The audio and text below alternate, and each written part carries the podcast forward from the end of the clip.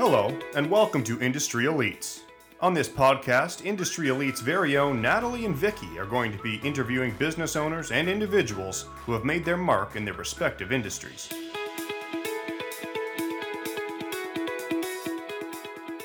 Ontario Wooden is the Associate Vice Chancellor at North Carolina Central University.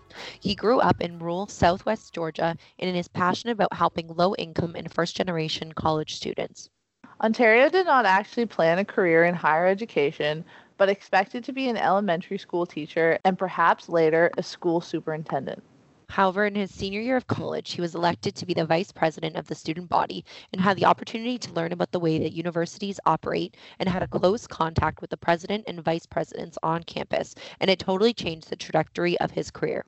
He obtained his college degree in early childhood education at Albany State University and then went on to focus on higher education for his master's and his PhD at Indiana University. He continued to advance and became a research associate and instructor while completing his graduate and doctoral programs. After 12 years, Ontario is still with NCCU and is currently the Associate Chancellor for Student Success and Academic Outreach.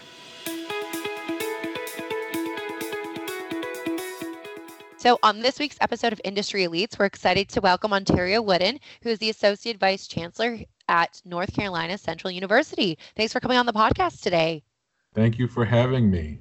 Ontario, as we ask most of our guests lately, it's been a common theme that we're discussing, but how has COVID affected you personally and professionally? Are things opening back up where you are now, or are things locking up again? For us, it's locking up again, so we don't know how it is for other people.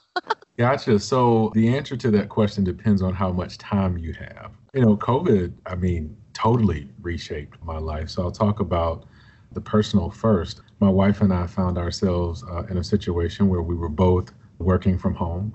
She took my office, so I ended up at a table downstairs. Um, she was allowed to talk loudly on her calls, but I had to whisper on my calls, her rules, not mine.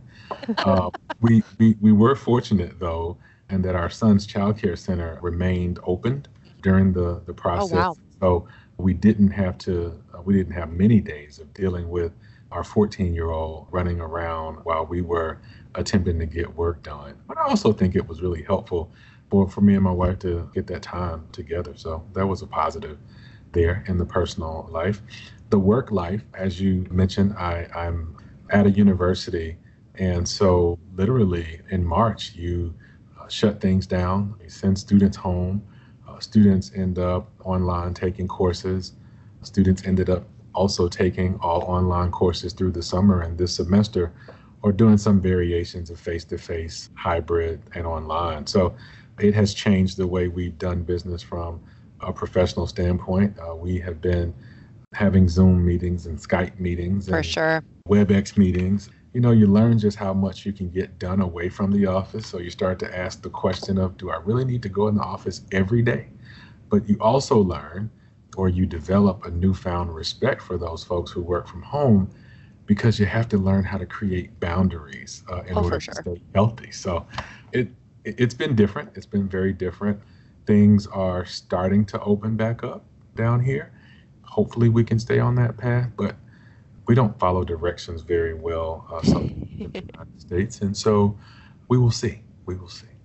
Well, yeah, we've definitely had a lot of changes around here. At least um, in Canada, we were, I guess, kind of following the rules. And then ever since the schools opened, it's kind of increased. We've had, yesterday, we had the same amount of cases that we've had per day in this province since May.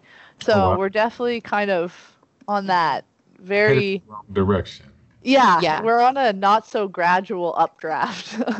so they're kind of going to actually be announcing today, um, later this evening, to see kind of where we're going to go from this. As a lot of offices too have been reopened, ours still isn't, and they're s- some estimating that it won't be open till late into 2021, and possibly for certain departments never. So this is definitely kind of changing the landscape with that work from home. Have you sure. found a hindrance in between your work life balance now that you're kind of working at home now all the time? I think it has made me not want to leave the house. We are ordering HelloFresh. we are Yes. ordering from Target. We are ordering from Amazon to pass the time. And so there are definite impacts. And what, what, what you find is at the end of the month, you spent way more money staying at home than you thought. It's like, wait, I've been at home. Why have I spent more money this month? Well, Amazon and Target and HelloFresh. And so that that has definitely been different. But the other thing is, you know, we've been able to get together with friends via Zoom and have game nights and celebrate birthdays and so that's that's been different, but but it's been fun. It's been fun. It's been a way for us to to stay connected to friends and family. And so there's uh, the silver lining, if you will. Yeah, for sure. I think it's always good to look at the silver lining of situations. I know from a lot of our previous podcasts, several people have always mentioned how, even though obviously the negative sides of COVID, but the positive sides have always been seeming like this is our opportunity to kind of take a step back, to slow down, and to also kind of reevaluate where things were at previously. And maybe for the business side of things, some individuals were utilizing the time to reevaluate and to move in a different direction coming out of it, or just to ask some necessary questions that you don't always get the chance to ask because we're always finding ourselves so quickly on the move to the next thing. So, one of the other important pieces, I'm sure, of your job and just the theme of what your job surrounds itself on is education. So, how do you really think the education process has been affected by COVID? And obviously, you have a child as well. So, I'm sure from a personal perspective, that has impacted you too. So, what, what I will say is, you know, moving away from the silver lining piece for a moment, Mhm. COVID has allowed for us to revisit a number of the inequities in our society as we think about you know students not being physically at school as we think about virtual learning as we think about some some things seemingly as simple as as eating you know that there's a segment of our society uh, who are and have been disenfranchised. And so For uh, there there are students around the country who don't have the broadband or internet access uh, to be able to do the virtual learning uh, experiences that that schools are, are are now hosting. We know that there are, are children who depend on the school breakfast and lunch program in order to have a nutritious meal or even a meal at all. So, you know, you start to wonder what's happening in those communities where the local school system or the community has not banded together uh, to ensure that that those opportunities continue. And so, while there are so many positive aspects to the family and the life experience around COVID, there are those uh, negatives that educational leaders are now having to to to to grapple with. And you know, one of the things that we talk a lot in education about is learning styles. And so, for students who don't learn well uh, in the virtual environment, what do we know about their educational gains and possibly educational losses during this pandemic period as well? And so, the challenges run the gamut. I am uh, hopeful that school leaders and school districts and university leaders are working on uh, the situations one at a time because, of course, you can't fix everything at once. But I'm hoping over time, even after the COVID pandemic has passed, fingers crossed, there will be lessons from this experience that we will carry forward in educating children. Do you think that possibly going forward that as educators we might start offering online courses to kind of high school and below as something to kind of bridge the gap or do you think once everything goes back to normal whatever that normal would be do you think that kind of learning process would be scrapped completely You know, you uh, raise a, a, a good point. I think, you know, in communities where the virtual learning has taken off, where the challenges have been few, where depending on whatever type of assessments uh, are being used, if students are performing well, then I think that definitely becomes an option. And to the extent that moving to virtual learning uh, might decrease the need to build a new school building, I think it could be helpful. Of course, you know, we'd have to see what policymakers say about that as it relates to state funding for education and the like. But I do think that that, that could be a possibility. I mean, when you think about the number of uh, children around the world uh, who are homeschooled, depending upon the technology, the internet and broadband uh, to be able to do that, we do have models in place for it. Um, and so I do think that public school systems, private school systems alike, should be open to that idea. Yeah, I think it's definitely something to take into account. And obviously, no one has ever experienced what we're all going through now. So I think essentially everything is very much a learning curve. That being said, we were talking about work life balance. And I think a lot of us were struggling with the difficulties of finding that balance when you're doing everything from home. There's no separation of going to the office, taking your drive, even going out to get lunch, but you're constantly at home and then you're finishing your workday and your computer in your office are only maybe like a floor above. So it's a lot to really take in. And then if we're having difficulties, I can only imagine students with online learning, how much difficulties there obviously surrounds that, just in the learning sense of things. So, do you think that there's the chance that students will be able to excel in that, or is there just too many gaps? Well, I mean, one, one of the things that, that we do at many stages in the educational process is do individual assessments. And so I think as it relates to you know, determining whether students are gaining or whether students uh, are losing will be something that will have to be assessed on an individual basis. I think in cases where there are students who are doing well, students who are gaining, then, you know, hey, there's a lesson learned. I think in the spaces where students aren't doing well, we start to find where we need to redouble uh, our efforts. And what, what we do know is, for the most part, that's going to be in urban and rural areas alike.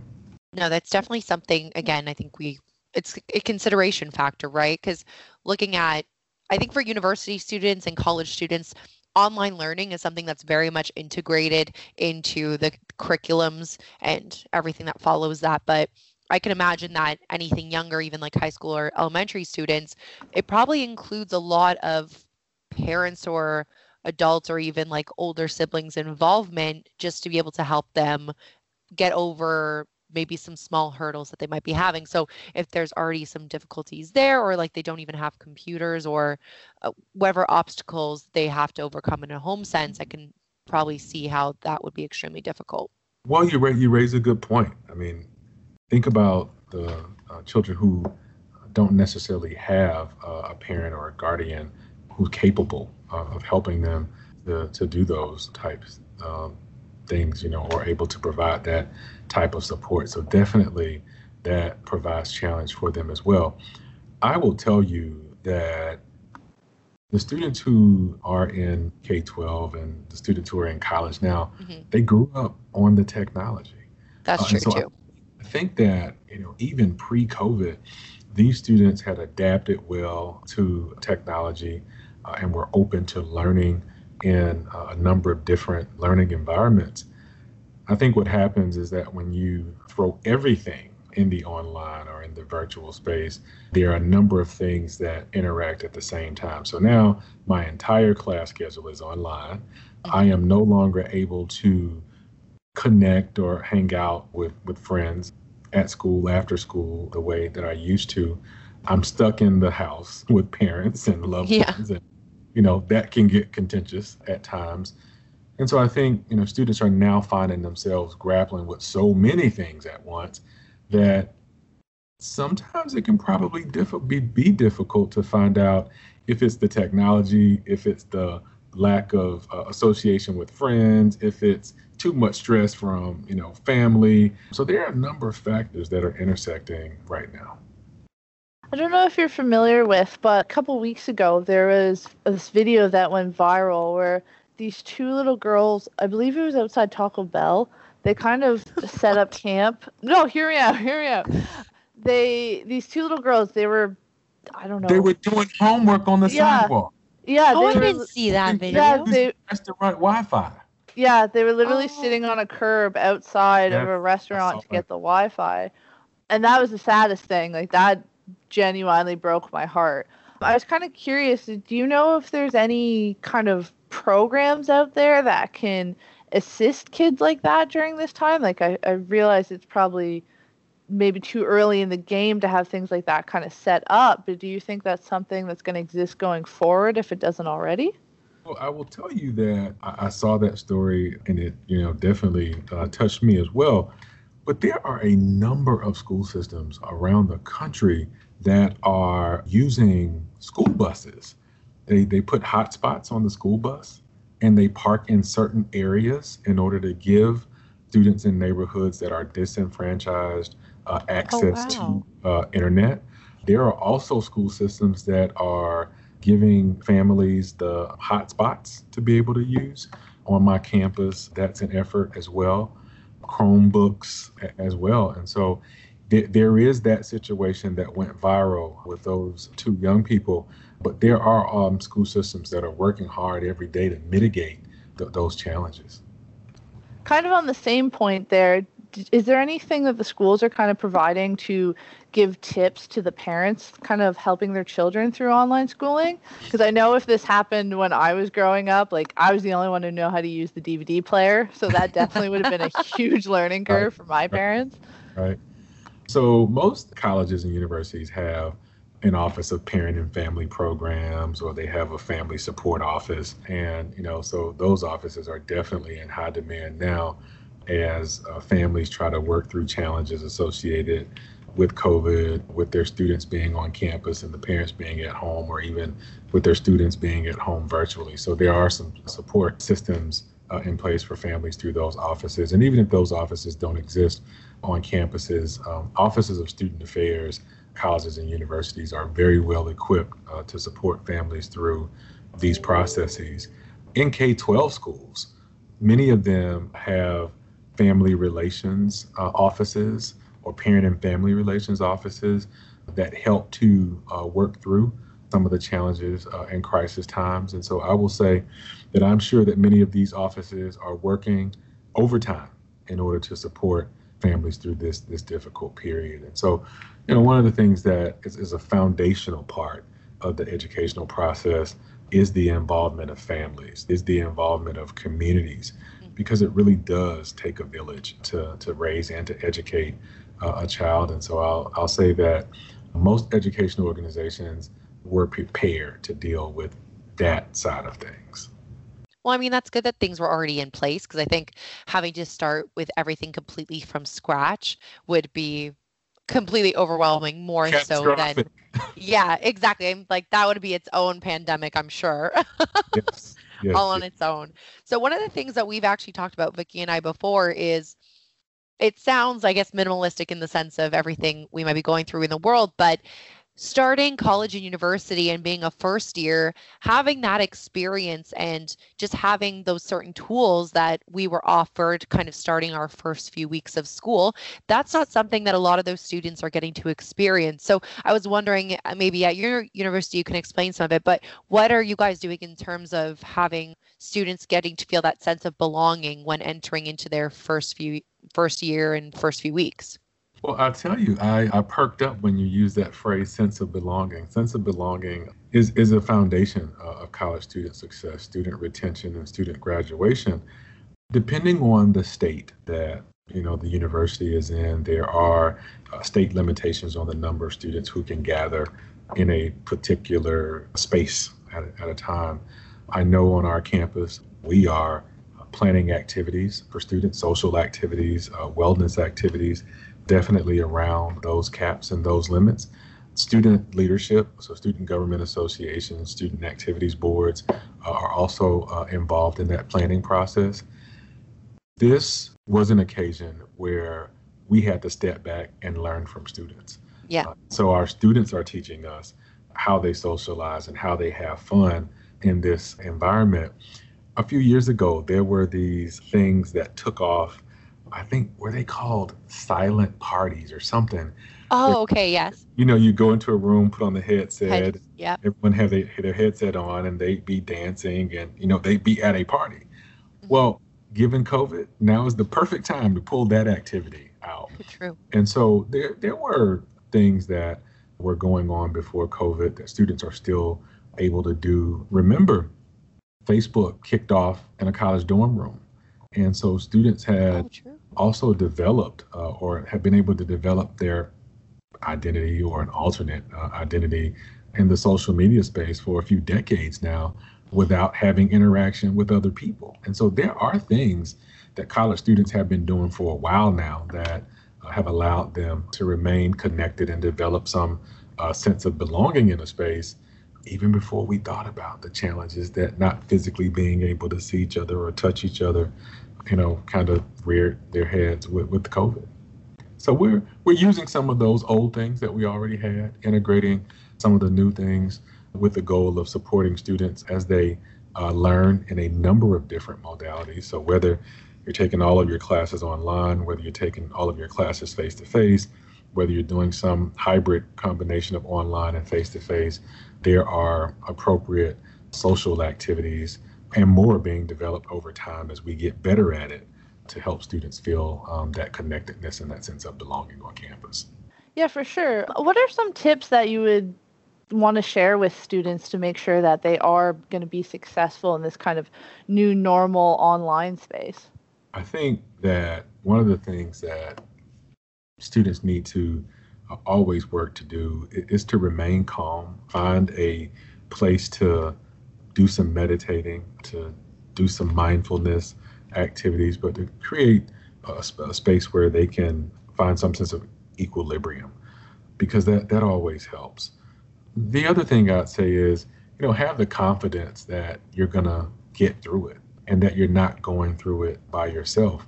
Connected to that, I, I'd say ask for help, whether, yeah. you know, that's help from a family member or a friend or a, un- a university administrator. Again, they're not going through this alone. Uh, we're all trying to work through feeling connected to something or someone. We're all trying Definitely. to through, you know, how to make sense of life, spending so much time in front of uh, the computer screen and the TV screen. So asking for help definitely helps. And when all else fails, like sometimes you just need to get out, take a breather, go for a walk, get on a bike, do some exercise. But but yeah, definitely taking care of your own mental health, uh, your personal health, is a foundation. But always being willing to ask for help. Yeah, that's definitely a big piece of it is the asking for help part. And I think that sometimes people do have difficulty asking for help. And obviously, the shortage, there's no shortage story on anxiety and mental health issues Absolutely. that have come across for individuals now, especially during COVID, right? It's only kind of increased. So, is there specific um, items in in place already to help really students through like some any mental health issues or anxiety because i know there is like you when we're in university or college you could obviously go see the counselor and you have that chat with them and obviously they would help and check in on you so is that same uh, interactions interchanged to an online basis as well well, a- absolutely. And so, uh, right now on our campus, you can actually get that service both ways. You can oh, okay uh, do you can do counseling face to face, or you can set up a virtual appointment. And so that support service is still there. We are also offering online tutoring services okay. from uh, this company called Upswing. And so students are able to get online tutoring via Upswing. We're also providing online student support services, uh, so that kind of academic coaching, academic counseling piece in the virtual environment as well. And so, what we've really done is an audit of our support services across campus and to the yeah. extent possible converted you know most if not all of, of that work to the virtual environment mm-hmm. so having a camera phone or a camera on your laptop or a camera attached to your desktop keeps you totally connected to all of the yeah. services that's crazy at the same time. Obviously, it's worked to be beneficial and it's proven that we've essentially needed all of those tools in order to keep successful and keep integrated within society. And I guess looking back on it, like a lot of the times Facebook always had groups made for different classes. So if you had like discussions, you'd always have your Facebook friends added from your classroom. So yeah, I guess we stop and realize how integrated this all really was prior to even really needing it, I guess. Oh, absolutely. You know, one of the things that if we take a, a step back to think about before COVID, and I, I don't mean to use this, uh, you know, loosely or in, in any type of flippant way, but you know, lots of us ended up in situations uh, where we developed some codependence, if you will, on friends, on you know, teachers, uh, on a particular particular location on campus. And now that you know we may not you know have that physical connection as much, as we used to, the technology really does allow us in some ways to continue to have those connections. And so, with all of the challenges uh, that COVID has brought about, that even the technology has brought about, you know, being able to pick the phone up and FaceTime my wife or FaceTime a friend really does calm things down a bit when everyone is feeling so isolated at, at this time. Yeah, there, no, there's definitely assets with, I think, or positive sorry with everything that we can be doing and can be utilizing. Just i guess touching base on the progress that the education system has made over the years do you think that that's a this is essentially putting a halt to it? And also with a side question do you think that online learning is a full replacement for in-person learning or do you think that there's always still going to be that benefit of in-person learning?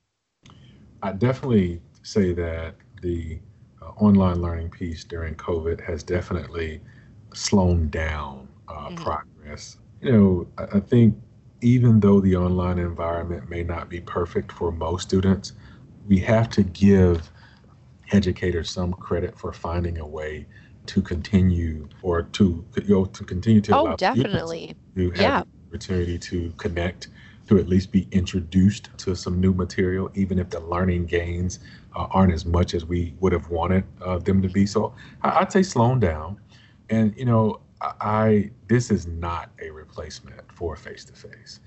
I think there uh, will continue to be a need for teachers and classrooms and school buildings and, and students even being able to be in the classroom together to not only learn from a teacher or a professor, uh, but to also learn from each other. I mean, think about all the classes uh, that you took, either in K 12 or college, where there was a classmate that actually helped you understand a concept better yeah. than a teacher did.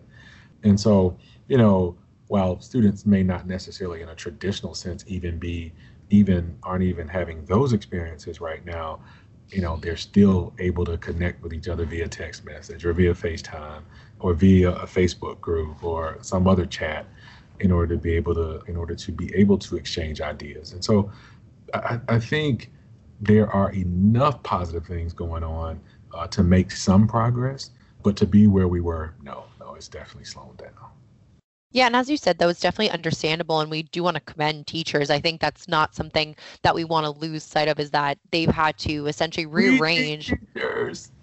What? Sorry. We need teachers. Oh yes, exactly. I think some of the teachers get a little bit of the a little bit of heat, but then when I have to think about putting myself in their shoes and taking on that role, I yes. it would be really difficult to do because you've learned your job a specific way, and obviously, yes, we've all had to adjust the way we do our jobs, but essentially, we're still doing the same task pretty much right? Like we're answering our emails we're getting on phone calls like instead of meetings you're just having them over the phone or on zoom. But now like you're trying to connect with children and um, and really teach them something that's going to impact the their like trajectory line if that makes sense and if you could yes. say that for a person aspect. But one of the things that you touched on was building the relationships in general. And obviously, something that is important in college university is building relationships with your professors. So, some of the things we touched on before and that we've heard from students is that, or I've also experienced, is you're wanting to build those relationship with teachers and professors because if you're wanting a letter of recommendation or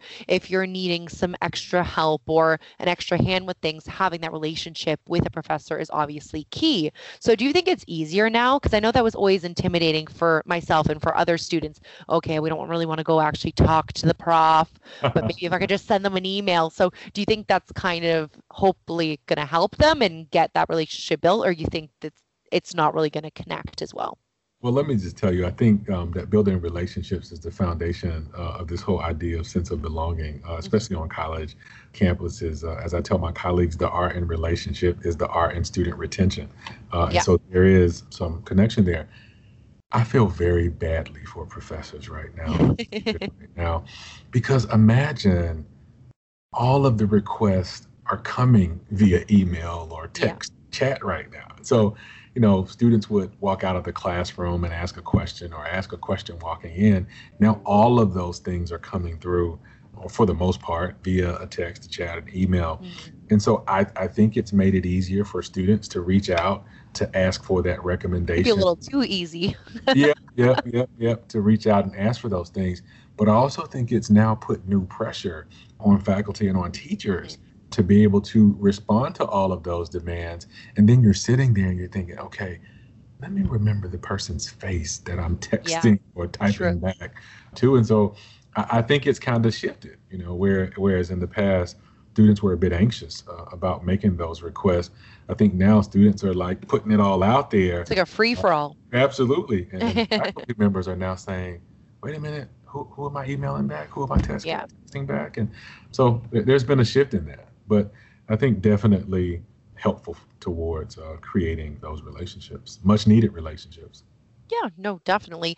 I think another thing that we can maybe touch on is how or how would universities and colleges go about keeping students accountable? So obviously everybody has their deadlines and teachers and profs would input like their syllabus or whatever their semester's plans were. And obviously there was always those students who needed a little bit of an extension or wouldn't be able to get things back right away and obviously there'd be a mountain of excuses. Whether some were true i'm sure and some were equally not as true but how can teachers now go about keeping their students accountable? Do you think that's something that they're going to have to overcome as well or you think it's not really an issue?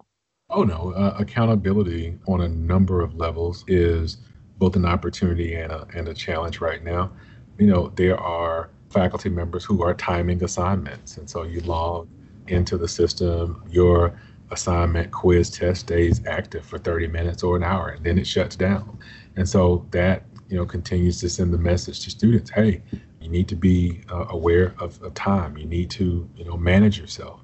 Even uh, in the same environment, using the the lockdown browsers uh, on the laptops, and so that students can't open up uh, new web browsers browsers to look up answers. Oh gosh, I didn't even know that was a thing. Oh. Yeah, but it makes sense. It's smart. Oh yeah, yeah, yeah. To look up uh, answers uh, on tests and on quizzes. And so accountability is taking place in, in lots of uh, areas right now. I called a friend the other day, and he was actually, he's a, an assistant principal, and he was actually doing an observation uh, of a teacher in the virtual environment. Oh. and so I, you know, I, I, think folks have become really uh, creative and innovative in finding ways to make this work that that again, even post COVID, I think some of these things are going to remain in place because the need to have folks physically in an office or as many people physically in a classroom will reduce to a degree. I think that's true. I think there's going to be a lot more office space. People aren't going to be on top of each other as much as they maybe were before. That's definitely for well, sure. I, I read somewhere a few weeks ago that companies have already started, you know, selling their buildings and have already decided that their folks can work from home. Well, that's a lot of accountability aspects too, because I think one of the things we've chatted about is the employers that didn't really see working from home as a benefit because there were so many obstacles or things that could potentially get in the way of being more focused and obviously completing their job. But I think there was a, a poll that I read that people found that they were more busy and they were finishing more things actually being at home versus being in the office because they're like, okay, well, you're not having your 15 minute coffee break. Like if you have maybe like three times a day, you're not maybe leaving your office for your full hour or half hour break of lunch. So it was taking out that social aspect, which I think obviously a lot of people enjoy out of that work environment when we get positive feelings from and now it's purely on a work basis and finishing a lot more stuff than i think a lot of us thought so it was a bit surprising too oh i mean think about think about it there are folks who have an hour or two hour commute every morning mm-hmm. and the same thing in the afternoon those folks have immediately gained like two to four hours back you know, sleep. you know, of sleep or of work or something. But mm-hmm. you know, in, and then on top of the commute, it's the getting the coffee once you get to the office. It's the scamming the internet for the news. It's the visiting with your colleague next door, and then repeating that same thing in the afternoon. I mean, so there are some folks who probably have gained six additional hours in their day. Think it's about. It's true. No, it's definitely true, and I think that just goes back to when we were saying that obviously COVID the COVID's a lot of our main discussions just because of how much I think we've all learned from it, whether it's positive, whether it's negative. But right. when we're actually stopping and taking that pause, you realize, I guess, the gaps in a system. You realize the time you spent doing all these additional things that maybe weren't requirements, or just finding ways to make things a bit more, uh, more efficient. I mean, there really can't be anything wrong in recognizing that whether they were good or bad. So even talking about your job specifically and your role in the university, how do you think that your position has mainly changed? I know you said that you guys have kind of kind of evaluated all of the support services that yeah. you guys were offering and ensuring that was online. So was that like your main role and your main task for over these period of few months or just give us an overview, I guess? Well, you know, that that's just one of the things looking at the support services and figuring out how many of those things we can uh, move online or move to uh, a virtual environment has definitely been helpful. But you know, even the one-on-one meetings now being able to do yeah. those uh, via WebEx, being able to do uh, the team meetings via WebEx, being able to meet with external partners via WebEx as well. And so, literally, you know, I could be at home in my pajamas getting the work done um, yes, exactly. You know, that, that's definitely uh, changed. But what I also have noticed is um, over the last six or so months, not working from the office with the team has made me feel a little bit of a disconnect from the team. Mm-hmm. Uh, and so yeah. there really is some value in you know sharing the hall and bumping into each other on the way to the restroom or in the break room or whatever. That really does build a sense of community uh, a sense of belonging. Sure. So, so while while working from home for some may be the plan going forward, I am really hoping uh, that that will not be the case for me or my team yeah. uh, for the long term future because I, I really benefit, I think, from being around colleagues and being around thought partners and even being able to have you know students pop in pop out of the office but one of the things that i do know is that whether you know you're like me in higher education or whether you're in public education or whether you're in a private sector all of us have found ways to be nimble to pivot mm-hmm. in ways that we never thought about before for every person that you know that's really planned or really structured i mean think about the way covid has changed them and some of them will be yeah. changed for the rest of their lives mm-hmm. yeah I'm one of them, I think. So I think all of us have taken a little bit of something. And if I feel like it would, we can all presume that in some way or another, I'm sure something for someone has changed and will forever be changed. So I think that that was most of my discussion, what I wanted to talk about um, and what we wanted to really dive deep into in our podcast today. So is there any final thoughts you want to leave our listeners with? Well, there is one final thought. You know, COVID has impacted us in a number of ways, uh, as we both shared, the, the, three of us have shared in some ways over the, the course of the podcast. But COVID has also allowed for uh, us in many ways to advance ourselves professionally. And so I have taken on a new role at another university. And so I am now the provost and senior vice president for academic affairs. Oh, uh, congratulations! Uh, thank, you at Alcorn State University in Lorman, Mississippi. So, oh uh, wow, that's awesome. Moving 12 hours away from. Oh wow. To right uh, from North Carolina to Mississippi, and uh, looking forward to this new venture for myself and for my family, but definitely continuing to work through and grapple with some of the same challenges related to COVID and student success that uh, I worked on at North Carolina Central and over the course of my career. So just wanted to share that. Oh, that's awesome. Yes, I was on a side note, I'll edit this out, but I was wondering, I was like, oh, I hope he got it. He didn't say anything. Oh, oh, oh, oh I did. I did. That's awesome. Uh, and, and well, on a side note, yeah, and on a side note, uh, I'm like, this is my first week. I'm actually here. oh, so this is oh, that's so that's your new office. You're getting into it. You're uh, figuring out your space. That's awesome. Yes, yes, yes. And uh, so it, it has been amazing so far. I, um, you know, a hurricane came through the, oh. the last week, and so oh my gosh. I started down on Friday, and I, I'm on last Thursday. and I got in on Friday, got to visit with some folks in the office last mm-hmm. Friday afternoon, and uh, I'm temporarily living on campus, so I'm here with all the action. And oh uh, no. yeah, yeah. So it's been a been a good week so far. Well, it's a good week, but I'm sure it's been a lot. So I appreciate yes. you taking the time to get on the podcast today and just really have some really good discussion. I think on yes. some key issues that a lot of I'm sure educators are going through and those in the education field. So thanks for coming on today. Thank you so much. Thank you for the opportunity.